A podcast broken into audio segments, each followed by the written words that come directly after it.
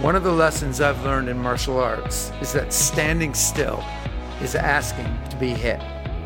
If you stand still in business, your competition is going to catch up. I start each morning practicing martial arts because it brings me balance and focus. And I want to know how others stay motivated as well. So join me for conversations on business, innovation, and entrepreneurship. I'm Dan Schulman. Welcome to Never Stand Still. On today's episode of Never Stand Still, I'm joined by Senator Tammy Baldwin of Wisconsin.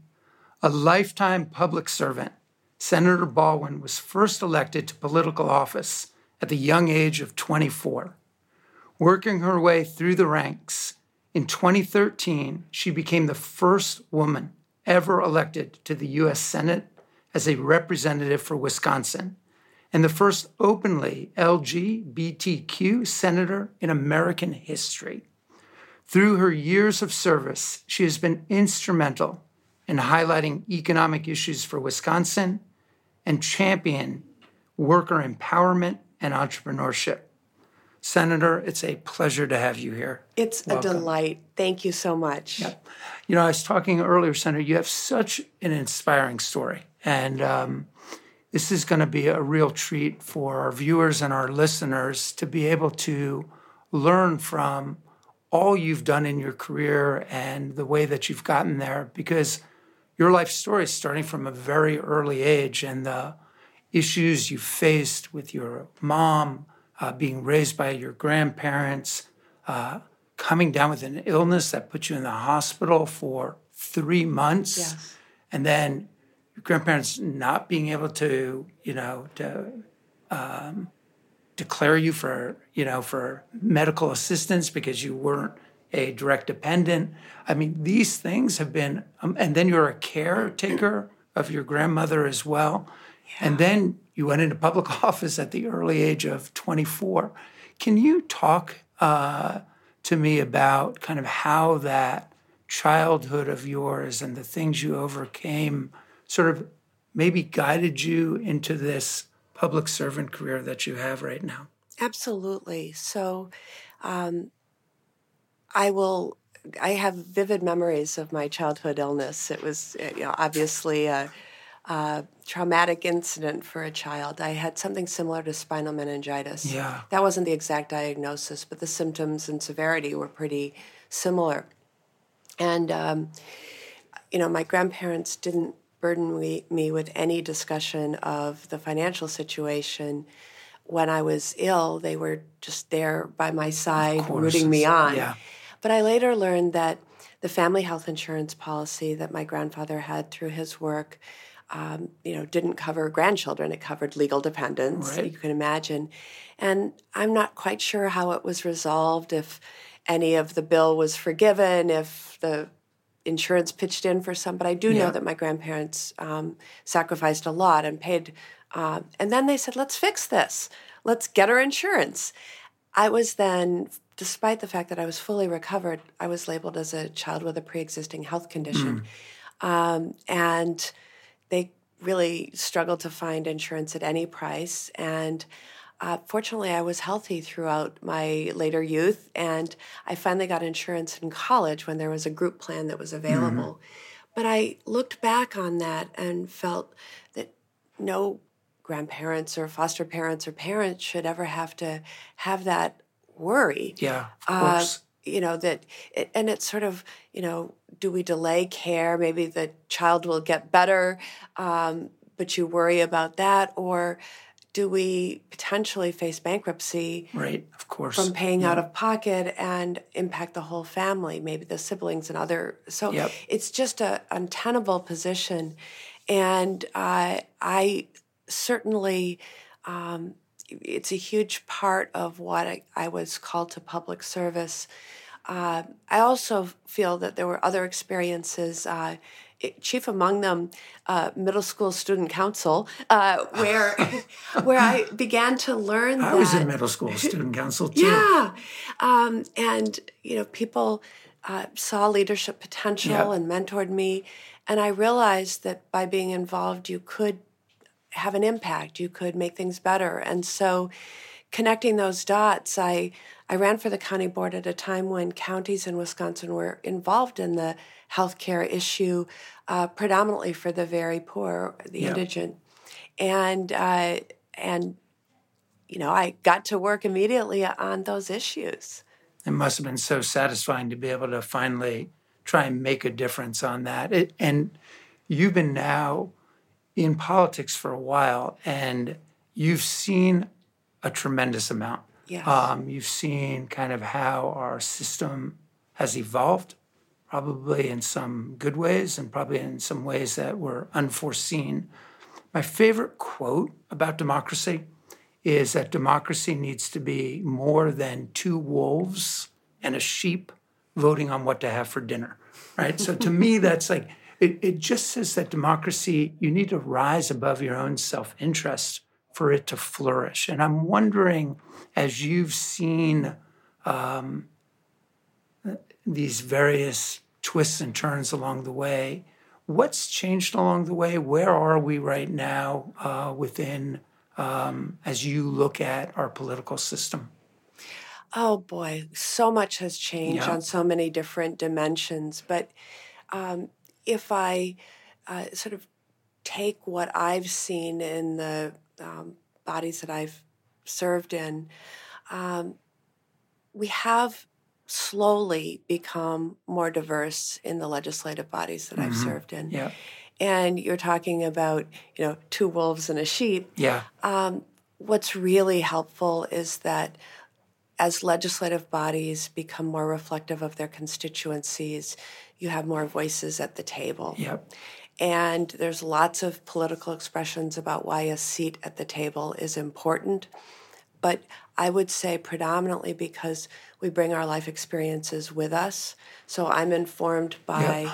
uh, my childhood illness and my family's struggles around that. I'm informed by uh, uh, life as a you know a young woman growing up at a time when women were becoming much more visible in positions of leadership. I will still never forget watching Geraldine Ferraro uh, oh, accept yeah. the nomination. Yeah. That was the year I graduated from college. Uh-huh. And so it was a big deal. I had yet to land my first job, and there she was taking the stage at the convention yep. to make her speech. And I thought to myself, I can do I can do anything. There's you know the sky's the limit. Right. And uh, and so we have, um, as we become more diverse in business, in uh, politics, um, we bring our life experiences, but we also become role models for others to look to to say, um, you know, a, a, young person saying, well, maybe I could do that. Maybe yeah. I'm more powerful than I think. Yeah. Well, I think um, my favorite saying around uh, diversity is that diversity is a fact, but inclusion is a choice.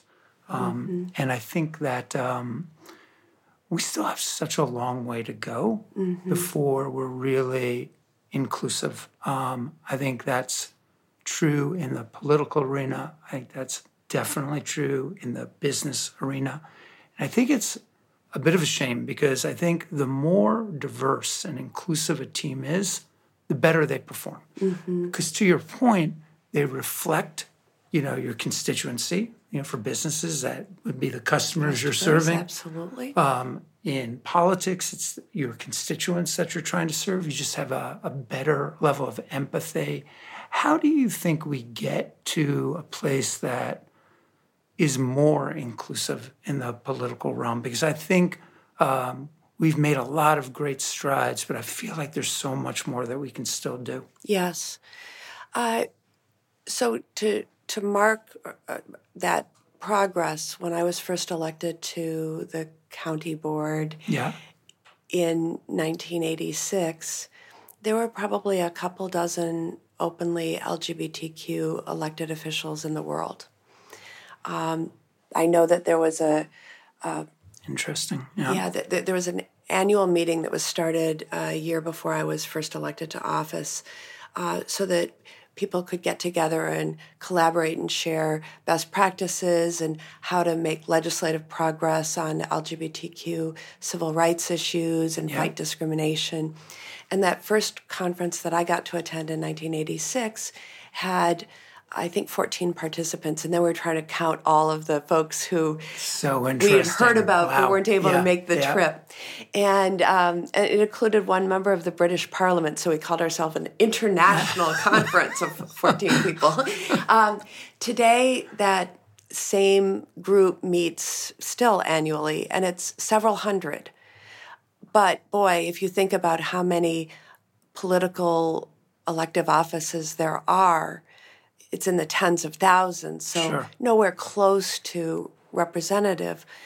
Um, as we look at the issues we made progress on, I, I, I think about your comments in, in terms of uh, businesses purposefully um, becoming inclusive. Um, sometimes we've seen policy progress go more rapidly in the business sector. Yeah.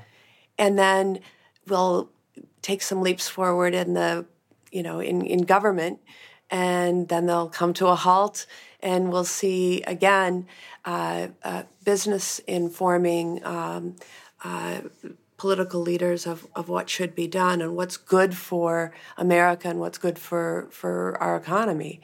Um, and uh, as we, for example, strive to pass uh, the Equality Act, which would provide protections on the basis of sexual orientation and gender identity in employment, housing, public accommodations, education, etc.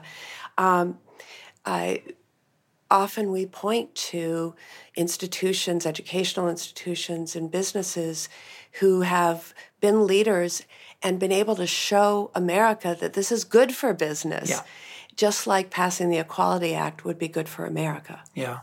I think that's a great point. It's interesting. I um, you, you probably um, know um, when HB two House Bill two in North Carolina uh, was passed, we were about to open a pretty major um, uh, operations center in Charlotte, uh, employing more than 400 people. And when that bill was passed, um, we withdrew um, because we just couldn't like part of our values are about inclusion. Mm-hmm. We have an expansive mission to democratize financial services, and it just was just anathema to what we stood for. And I really feel like values can't hang on a wall; you have to act on them. Right. What was really interesting, we we pulled out. There was a, a lot of backlash as a result of that. I got several death threats um, that happened, and it really exposed me to just some of the divisive nature of our of our country. But what was interesting and to the point you were just making is I met Eric Holder um, several months later, um, and um, and he basically said to me when we met is like your actions spurred us as the attorney general to really look into this. And to your point, like business and uh, private and public sectors coming together on these very important issues I think are critical, and we can reinforce each other on those. You're absolutely right. And I've seen that happen so frequently. Uh, when I previously served in the House of Representatives, uh, oftentimes we were uh, fighting defensive battles, not um, uh, necessarily uh, introducing new legislation and pushing it forward. But just as you describe HB2, you know, there were fights like that in the Congress of the United States. But yeah. to be able to go to a member who um, uh, wasn't inclined at first to do the right thing and cite all the businesses in their districts that had, yeah, it was really helpful. Yeah it's interesting. It, it's a little lonely when you're the first, as you as you know. Um, and but for for me, what was really gratifying was to see, you know, first Bruce Springsteen cancel his performance, and then the NBA, the NCAA, mm-hmm. uh, other banks started following, and you know, to your point, I guess once you start something going, you know, others start to come in, and you can it can be powerful. And you've been a first in in so many ways. How has your being a role model um, sort of impacted how you lead, how you legislate, how you carry yourself? Because I know so many people look up to you. Um, it's very interesting because one of the things I want to tell other leaders is um, you may not get the opportunity as I have on occasion to actually hear from the person you inspired, yeah. who writes you a letter, tells their story. But our leadership has ripple effects.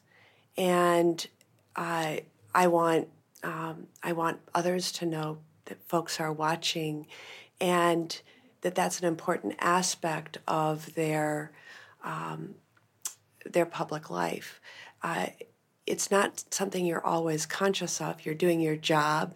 You're advocating for your yeah. constituents in politics. Yeah. Um, and then for me, I'm occasionally reminded by getting one of those letters that just takes your breath away. I yeah. remember one of the first ones I got when I was in the House of Representatives of a young, um, is a, a high schooler in a rural communi- community in Illinois, south of the Wisconsin border.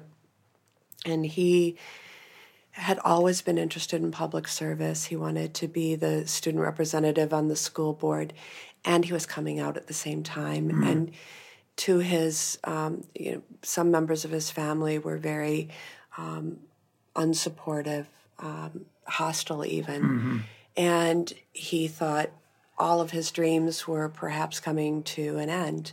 And he was depressed and also uh, expressed to me in his letter that, um, that suicide had crossed his mind. And, you know, you, you hear something like that. And, but anyways, this is the early internet age, back yeah, way yeah. back then. And he came across me when he was um, Googling something. And, um, oh my goodness, um, there's an openly LGBT congresswoman, and she's from Wisconsin. You know, she's not from where my life isn't necessarily over. right. yeah. And um, and he wrote me.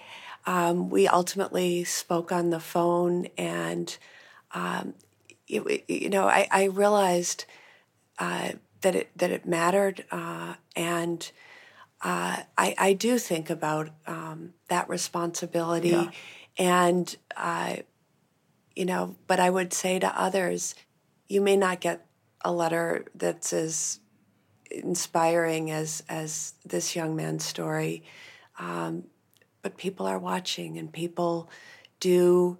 Um, they listen when people stand up for what's right. Yeah, yeah. I just gave the uh, commencement speech at Rutgers University, and uh, I said in that, never underestimate your power to make a difference. Exactly. Yeah, because I think every one of us can make a difference, even if it's in a small way. Yeah. It actually really matters. I know you often uh, are a champion for small business um, as well. It's near and dear to my heart as the CEO of PayPal as well. When you talk to small businesses in Wisconsin, what are the things that are on their minds? What do you talk to them about? How can you help them? Uh, well, one thing I would say, just taking the broad look, is um, we've had challenges in Wisconsin in terms of entrepreneurship and creation of small businesses. Um, there's a the Kauffman Foundation does yeah. its yeah. review, and we're we've come in uh, pretty close to the bottom, mm. and so that's concerned me a lot because I know that uh, small businesses do most of the hiring, create most of the new Absolutely, jobs. Yes. Uh, we see the big numbers when there's an announcement of someone coming in, but um, so you know certainly part of that is the issue of investment um, and access to uh, capital. Um, I have. Endeavored to be a, a, champion for small businesses, both with regard to access to that um, early uh, capital to get things off the ground, but also uh, in terms of how our tax code uh, deals with startups. Yep. Um, championing the idea that a lot of folks put a whole bunch of investment in prior to opening the door for business or commercializing yeah. uh, their their invention, their product, and uh, we need to we need to recognize that um, in our tax code, um, especially uh, you know we have to we have to reward hard work uh, as much as we do uh, wealth in our yeah. current yeah. Uh, newly written tax code. yeah. yeah. yeah. Well, Wisconsin is so fortunate to have you advocating for them. Um, you know, and I, I think about uh, how many of our now really big businesses started out as small businesses. Yeah. Um, you know, Mr. Harley and Mr. Davidson. Right. right. Right. Exactly. I mean, yeah. here's the thing: like every business starts out as sort of an idea and one or two people, and they're taking risk, and it's scary, and then some make it, some don't. But you're being an advocate for kind of the issues that make it so hard to start those businesses. But as you said, they are sort of the lifeblood of our communities, of our neighborhoods. Yes, indeed. Yeah. So if you were giving advice and counsel, because people ask me this question all the time to young aspiring leaders mm-hmm. um, who, and it could be a leader of, of really anything that they may want to do given all of your life lessons, like what counsel and advice would you give somebody who's thinking about how do I take that next step forward? I so the simplest piece of it is just do it. Yeah. Right? I I told you about my earliest memories of being interested in public service date yeah. back to middle school. Um, in in college, I studied government. Uh, and then I uh, was back in Madison, and I think I joined, you know, four or five advocacy organizations. Um, there were some municipal elections going mm-hmm. on. The year after I graduated, uh, I volunteered. I was like, let's dig in, let's see what's happening. I used to uh, actually attend and monitor the county board meetings. Perhaps because wow. I couldn't afford cable TV right. yet for this, um, where I could have watched it. But I, I remember one of the county board supervisors coming up to me saying, "Are you a journalist? Because you're like always here in yeah. the audience." And no, I'm following a couple of issues that I feel really passionate about. And I had that moment, which um, aspiring leaders might relate to, where I said, I think I'm as smart as anyone in that room. I could do this. And uh, so just rolling up your sleeves and getting involved. Um, I do think uh, being very involved in the community is really important mm-hmm. in yeah. um, pursuit of uh, political office. You, you need to have your fingers on the pulse of what's going on. Yeah. And uh, listening is a really key trait. Yeah. That's yeah. I love this quote about listening that we're born with two ears and one mouth, and we should use them proportionately. Yes. To me, that's how you learn the most mm-hmm. by far and away. So, my last question for you, uh, Senator, you may wonder why this program is called Never Stand Still. So, um, I'm a uh, I do martial arts, mm-hmm. um, and I spar almost every morning. And my instructor always teaches me a hard lesson which is never stand still because if you stand still, he's going to hit me. So, and he does. and so I learn it every morning the hard way. But I think it's a great lesson. I try to apply it in business as well. Are there places in your life or your career where you've been hit? And you know, and we all get hit. We all fall down. It's always painful. We, and, and yet somehow we need to get up uh, all the time. Can you give some advice and counsel um, maybe drawing from your own experiences on how somebody can move forward even when faced with challenges and adversity? Uh, absolutely. Um, you know, I think about. I, I want to sort of use your your metaphor and yeah. your experience because I, I have a sort of contrasting uh, view. Something that helps me continue to move forward is occasionally to be still mm. and present. So yep. we're talking about moving in uh, both a physical sense and having direction and having goals. Um, but I know too many people who live their lives in their heads worrying, thinking about something, and not having the conversation, mm-hmm. not being truly able to listen. Uh, I know that the, the, some of the hardest times in my life, um, you know, whether uh, taking care of my grandmother when she was in her 90s and yeah. needed more help, and yeah. still trying to be an effective member of Congress. Uh, we have a lot of people in the quote sandwich generation with young children and aging yeah. parents, and also trying to rise in that moment in their careers. How can anyone juggle all of that? Um, or, you know, the, the, struggles that my mother had um, throughout my life with mental illness and um, issues of addiction that a family member is all loved ones are drawn in and a yeah. part of that um, even though we have limited powers to fix we have unlimited powers to worry. Yeah. and so yeah. I, I, I, guess what I'm saying is that um, whether it's a, a quiet hike uh, or whatever you find to just center yourself and say, you know, we're going to make it through yep. and keep that eye on the goals, what you're trying to achieve, who you're trying to involve and organize in that um, and don't get too distracted, uh, whether it's the personal distractions or the big distractions. We're in a time like that right now, yeah. Yeah. where it's so easy to get off a central focus of how do I do good? How do I keep these goals?